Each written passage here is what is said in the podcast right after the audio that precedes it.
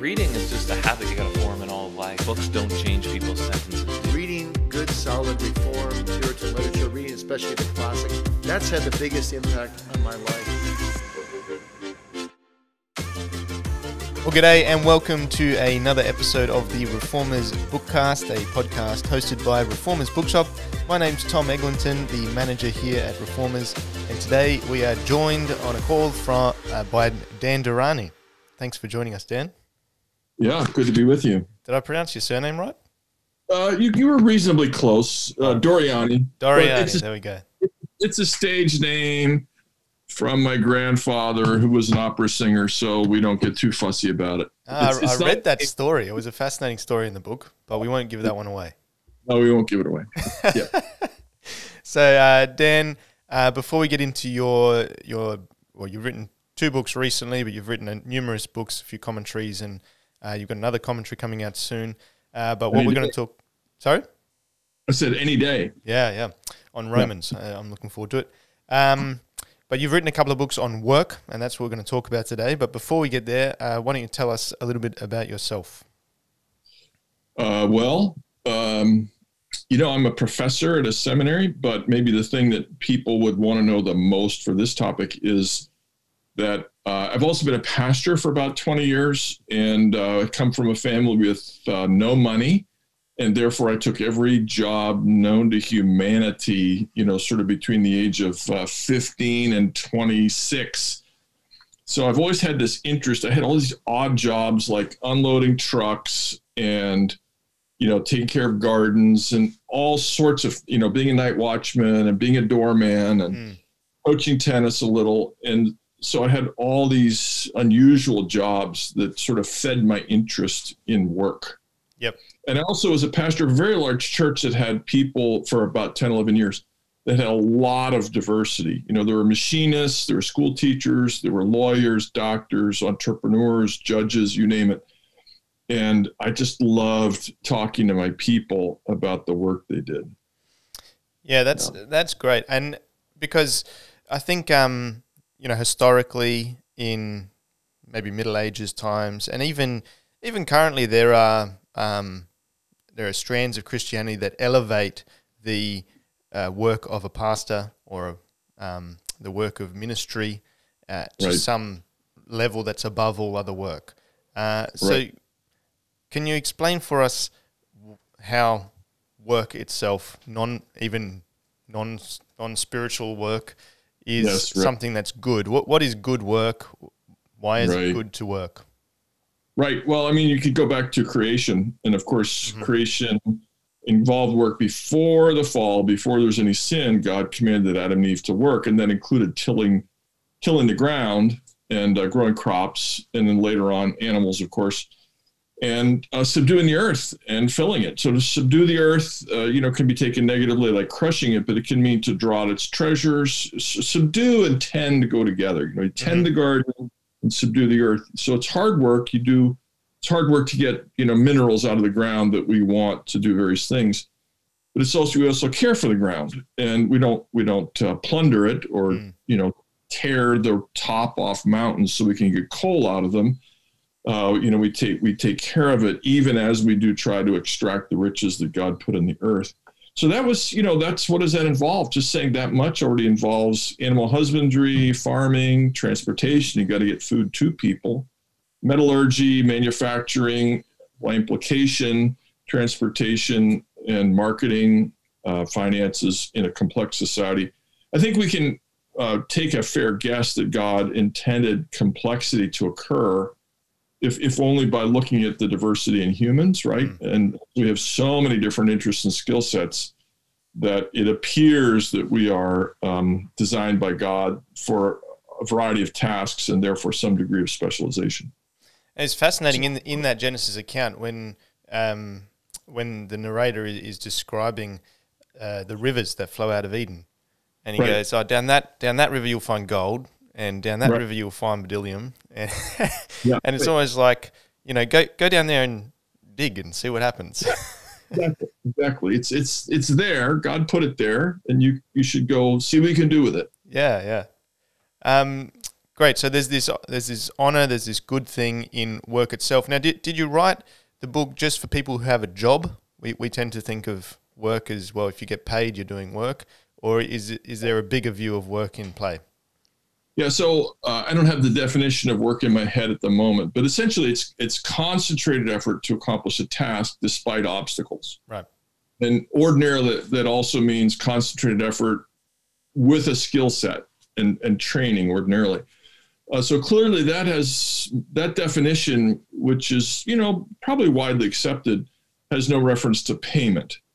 And uh, so we want to say that, of course, I include people who work for money, but uh, the work of a child is to play, and the work uh, by by which I mean you know one year old, a four year old. Yeah, yeah, yeah. Um, the work of an older child is to learn, to learn how to read, to assess the world, uh, to tell the difference between a tall tale and a true report, which is one of the great things about being a dad or a granddad, as you know, you and I both have progeny near us, and um, they are uh, constantly working to assess, to learn things yeah. like who's reliable and who isn't, and that it tires them out, right?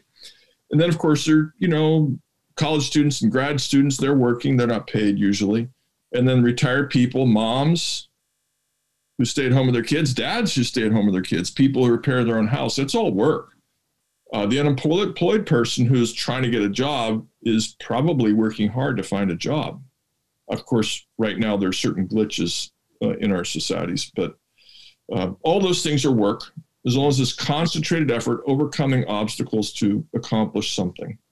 And so your book speaks to all of that, um, seeks to help people understand. Well, I, I try to. You know, I yeah. even uh, I stuck in a few lines about chronic or difficult long-term unemployment mm.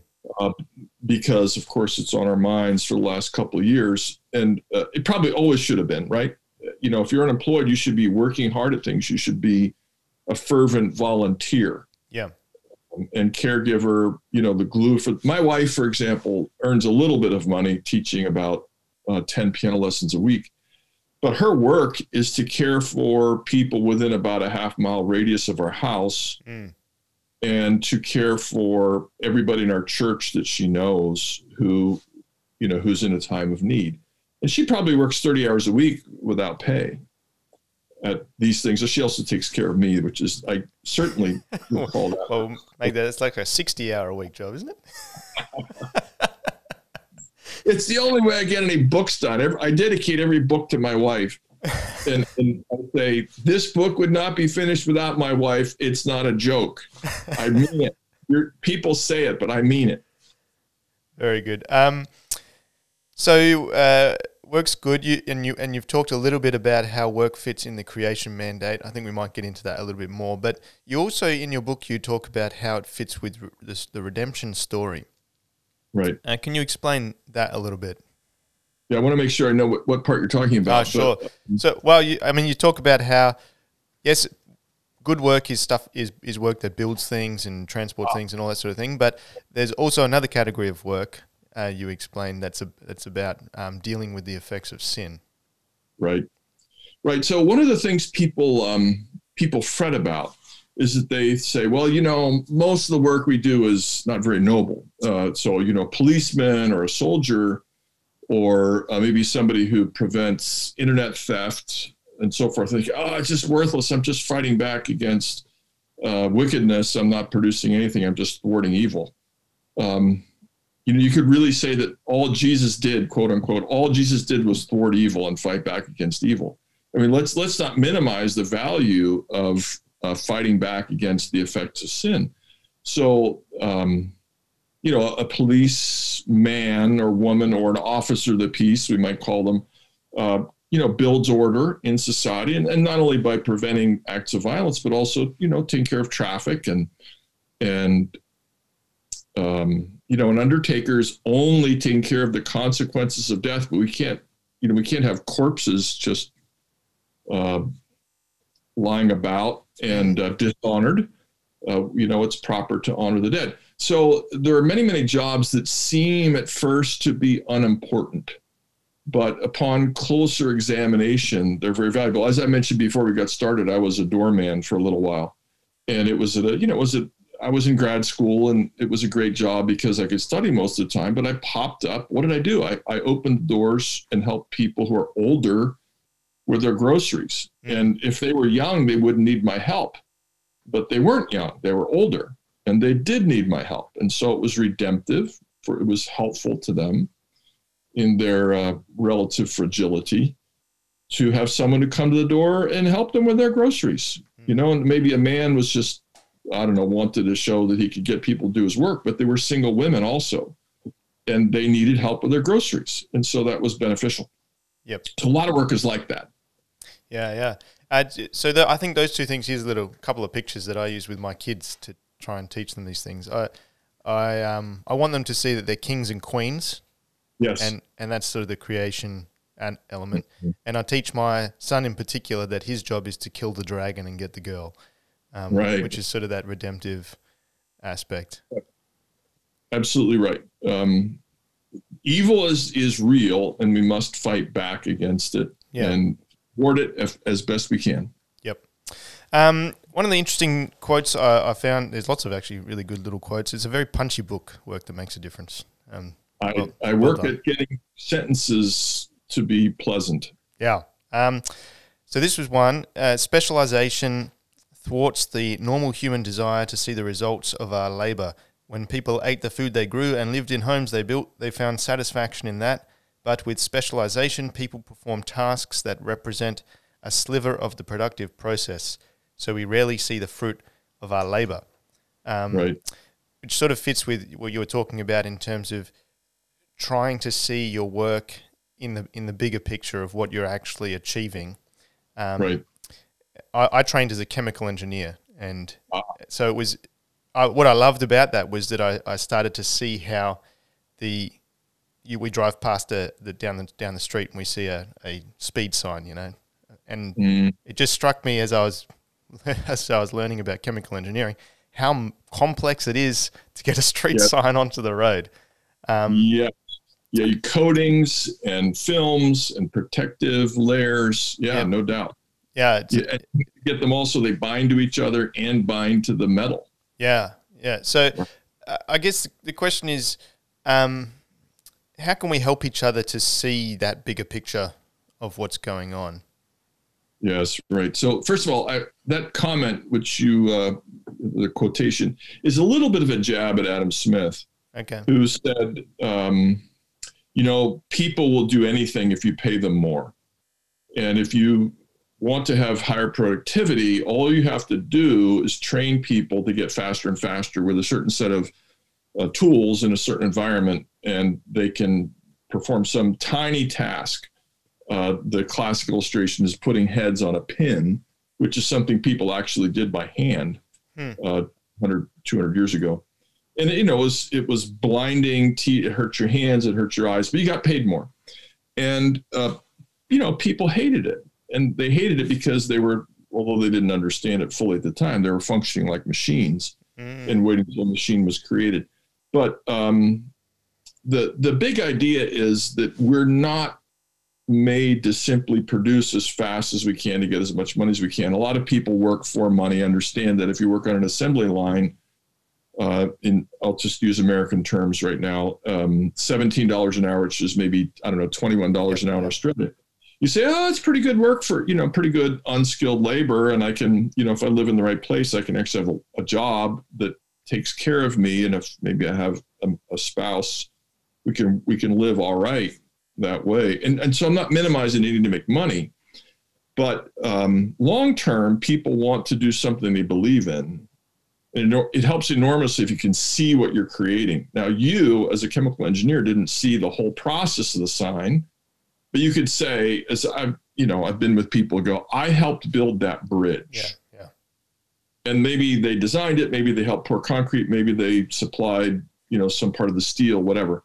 Um, they can see the result. The problem is when you're you're um, part of a process that's almost entirely, um, I want to say, uh, hidden or veiled, you barely know what you're doing. And so there's very little satisfaction in that there are two solutions to it. One is to remind people that their work is actually more valuable than they realize if they would but open their eyes.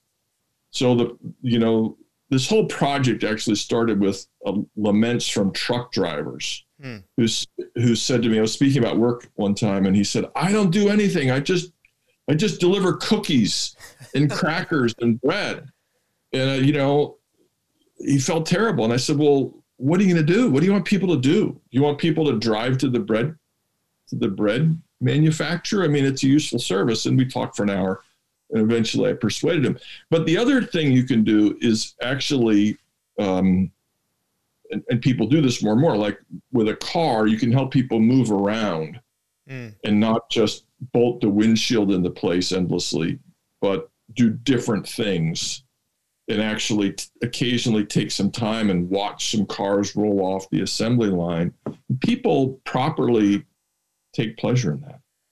And so let, then, let more is the idea, big idea. yeah, yeah, and and I love in the book how you you encourage the reader to, um, I guess not just do the task that they've been given, but to think, how can I do this to the best of my ability? What, can I see any improvements to this? Are there any little projects that I can add on that add interest and value to the to the business or to the uh, work that I'm doing?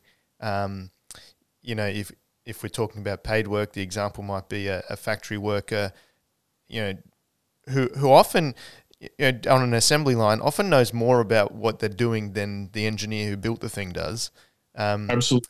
and they, they can uh, you know suggest improvements to management or try it a different way and, and improve things that way or even ask to be moved around like you you were saying. Um, I, I just really love that that concept of taking charge of, of what you're doing and seeking to do it to the glory of God to the best of your ability. And um, sometimes that's that does require people to be realistic and say this is the principle stay less stay in less because uh, you know stay where you are unless your boss won't let you you know share any of your knowledge or use any of your expertise and somebody Yeah. else will and you can make a better chair i mean i love to use the illustration when i speak in public of chairs that you know are uncomfortable versus chairs that are comfortable and the difference is not always all that great in the actual structure of the chair, but some people understand the human body and wood better than others. Mm. And you know, to make a chair that's comfortable to sit in for 200 years, which can be done, um, is a glorious thing. mm. yep And I actually had a set of chairs that were remarkably uncomfortable. I bought them at a yard sale. and we, my wife and I were just as poor as could be, and so we had we had to sit in them for a number of years, and we just hated those chairs. It's like who made these? They have no knowledge of human anatomy at all. Yeah, We gave them away eventually. Um, we think the people who purchased them used them to start a fire. at least that's a useful task Exactly. Exactly.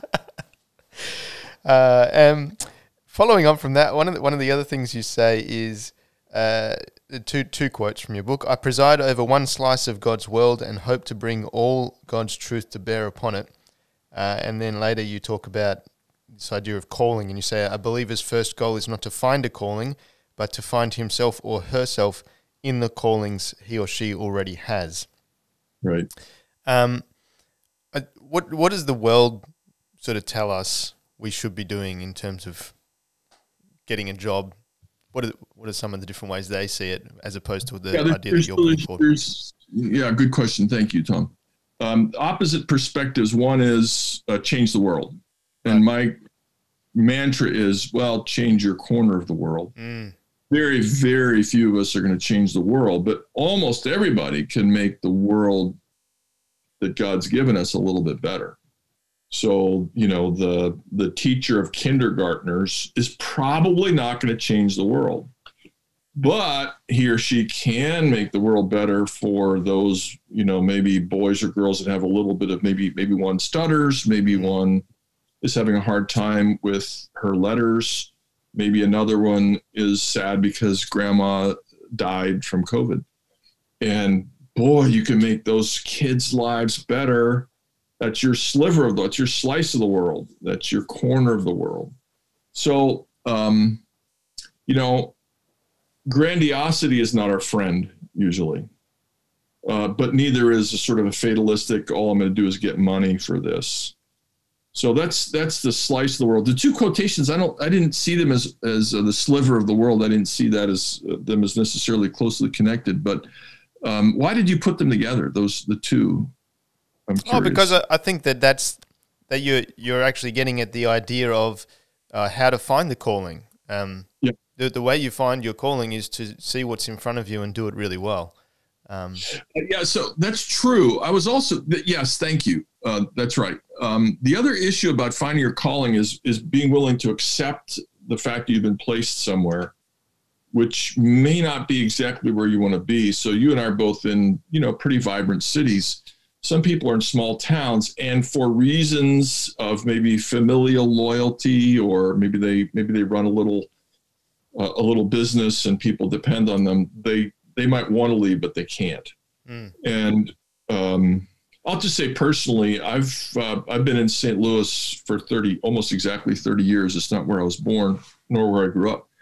Um, and and my children and grandchildren all live here.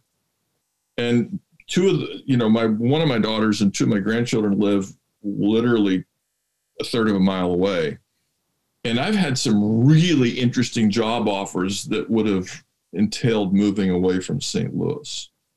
And I decided not to do that. Mm. I decided that I should stay with my family. My job is interesting, but these other jobs are more interesting, to be honest.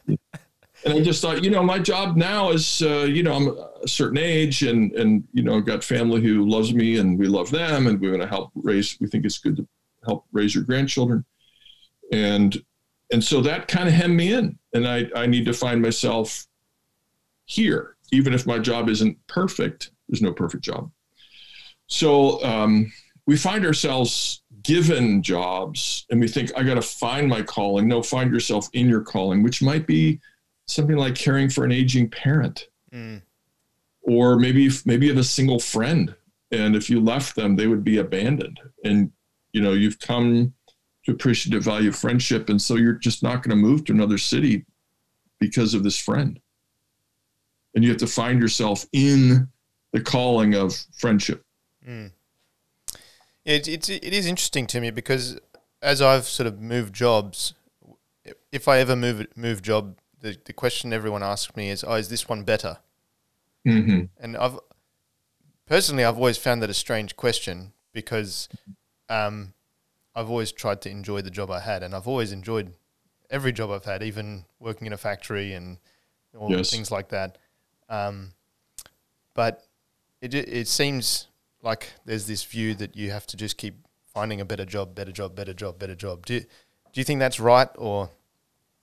Well, first of all, what's a better job? Yeah. How, are, how are people defining a better job? Are they defining it as more money?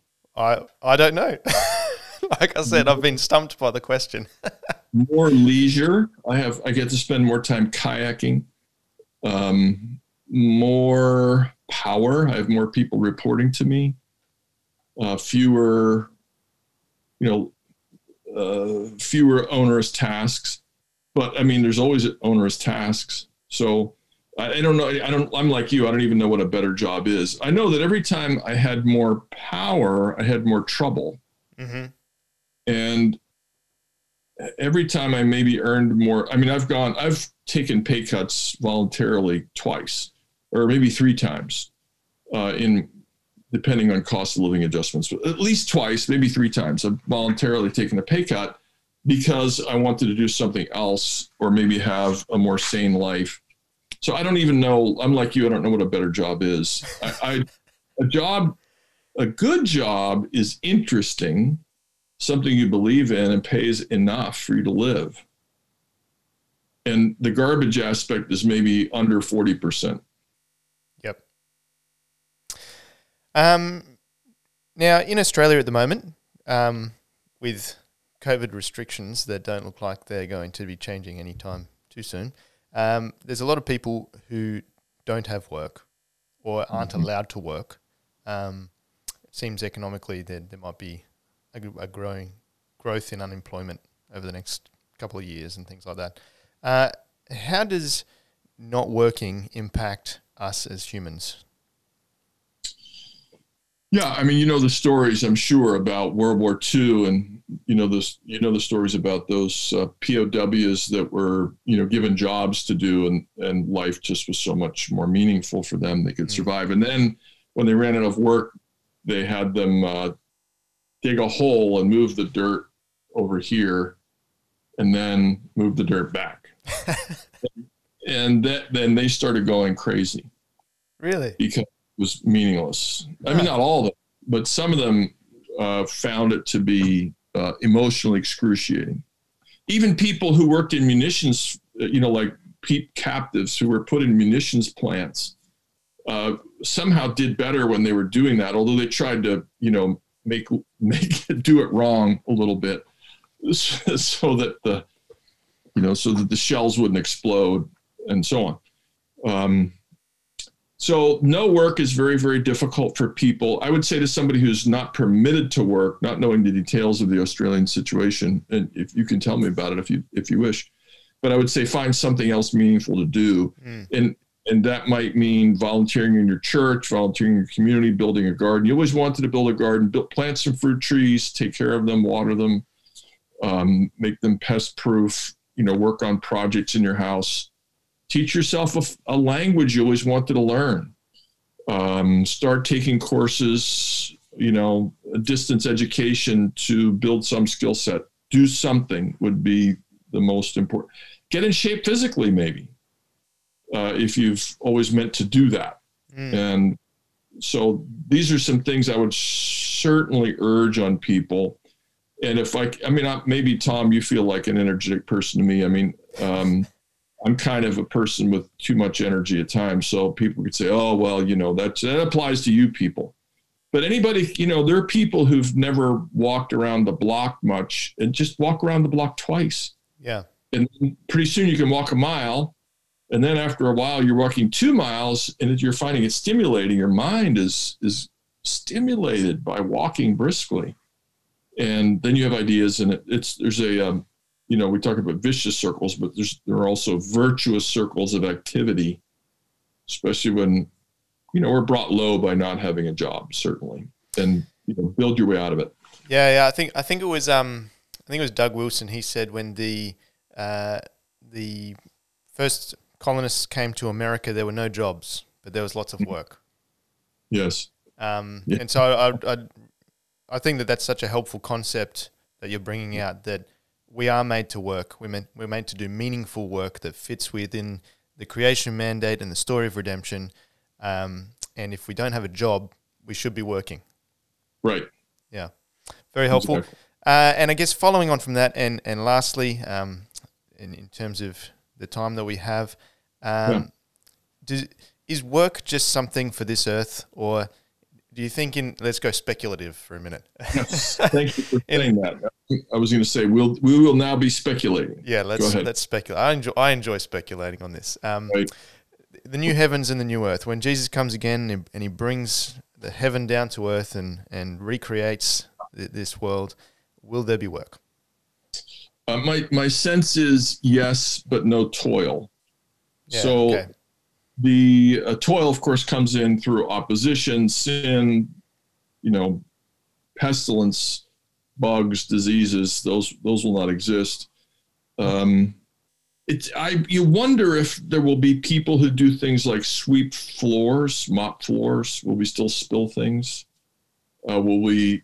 I think it's possible because you know spilling things is klutziness and it's there's nothing sinful in it and it can actually be funny um, in a way. Uh, well, I mean, let me say this: uh, I, you're, you I knew you would react when I said that. I thought you would. Uh, so I have, I am not an elite athlete, but one of my daughters is, or at least near elite, um, quasi elite would certainly be fair, but um, she does very well in triathlons, and yet she still walks into walls in her own house regularly. It's not once in a while, but she's you know she's very She's athletic. spending too long on her phone or something. Just She's always done this. She's always she's always excelled at sports, and actually, she met her husband in uh, Perth at Ah. the World Championships of Ultimate Frisbee, There which her go. team then won four years later in the Czech Republic. Who So even knew that was a thing? Uh, World well, champions actually, of ultimate frisbee. Well, there's actually about 10 million ultimate frisbee players in the world, believe it or not. There you go. But that's that's another point. Uh, the point is that she's a very skilled athlete, and she walks in the walls, and everybody thinks it's kind of funny. Yep. It's not evil, and so we may be cleaning up messes, right? Yeah, yeah, in the yeah, new earth, because to be sinless doesn't mean we're perfect in every way. For example, if you want to learn to play the oboe, Tom, do you think you'll learn how to play in five seconds, or might it take you five years like everybody else? Probably five years, I imagine. You know, process is part of who humans are, and so that will be work. Yep. you will have to learn how to play and you learn by making mistakes and and saying uh, fiddlesticks uh, i didn't do that right and and so it'll be work uh, learning you know, woodworking um, is work etc so I th- my, my suspicion is that there will be plenty of work meaning concentrated activity uh, aimed at a goal I, I like to think I sell books for a living and Yeah. I read a lot of them. And uh. I like to think there'll be books in heaven. yes I mean, And- God, God's a God who loves words. He's a wordsmith. yes Why wouldn't we be wordsmithing? And and writing books is work. Yeah. at best it's pleasant work. And and editing books some people like to edit books. And they they're important. And they uh, they'll probably keep doing it. They'll say things like dan did you mean to say that? Really?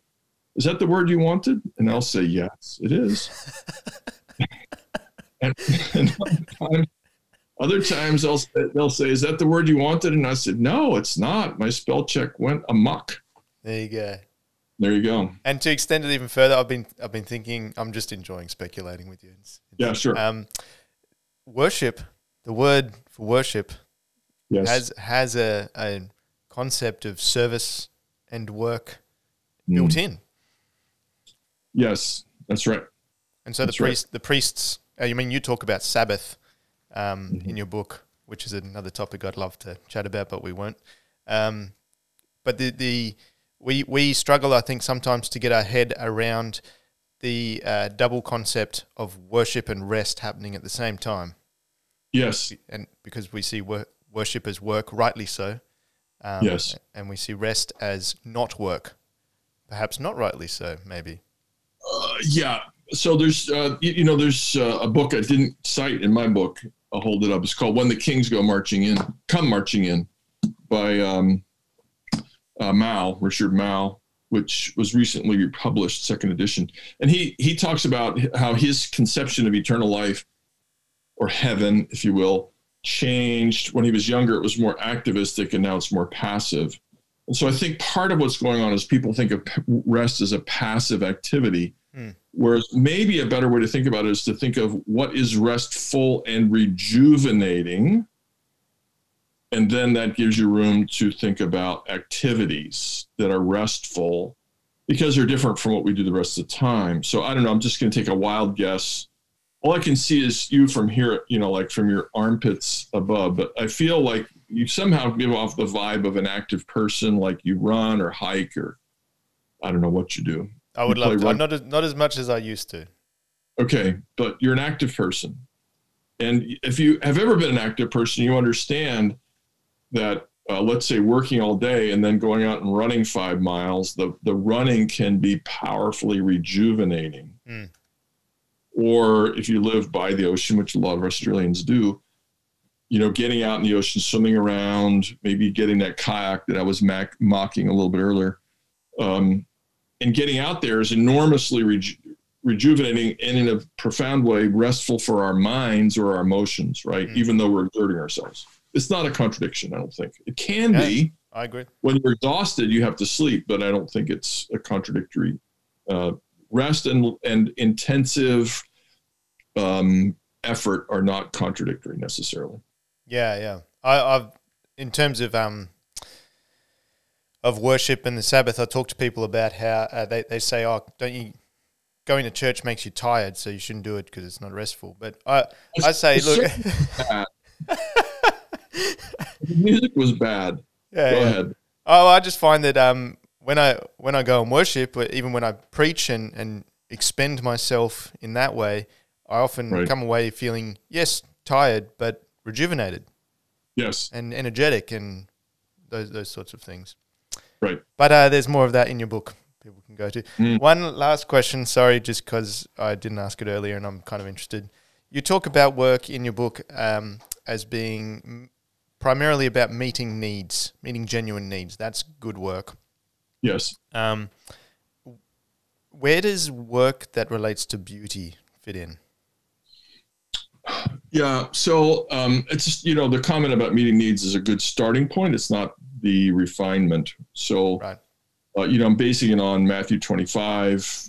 I was hungry and you gave me food. yep. I was thirsty, and you gave me drink. I was in prison, which is, you know, when you visited me, that's that's the emotional needs, psychological needs, etc. Um, and so then we can also derive from that uh, cognate needs in, in an advanced society, which include communication, transportation, Mm-hmm. And financial arrangements of various kinds, communication arrangements of various kinds. So I- hesitate. I like your question because I hesitate to say beauty is a need. There's a part of me that wants to say people need beauty, and you know I'm sitting here looking out at, at my um, at my yard, and um, my wife primarily I help her a little, but we have a lot of flowers blooming right now Mm-hmm. and you know they're pink and they're violet and yellow and orange and and uh, dusky dusky blue. Um, do we need that? Um, there's a part of me that wants to say, yeah, I we need that. Um, do we need it? Absolutely, in the sense we need food. No. So that would be a fine topic to debate. Um, but I, I do think that to flourish in full, people need beauty. Imagine life without music, for example Exactly. it, it would be an impoverished life. yeah. Uh, I Even think if we have food, we need I it. think um, Voddie Baucham points out that in Genesis, when God's describing um, the trees that He makes, yes. He says there are some that are good for food, Yep. and there are some that are good to look at. hmm Um, Excellent. but we'll leave it have there. I should have put that in my book. Well, it- We'll leave it there, Dan. It's it's been great um, chatting with you. Thank you so much for taking the time to speak with us. Tom, thank you. I've uh, enjoyed getting to know you a little bit, and may the Lord increase the tribe of good booksellers. Thank you very much. And uh, you've been listening to the Reformers Bookcast with Dan Doriani, uh, who has written around work. Uh, work that makes a difference is his newest book. Uh, get onto that. And if you would like to subscribe to the Reformers Bookcast, you can do that wherever you get your podcasts. We'll see you next time.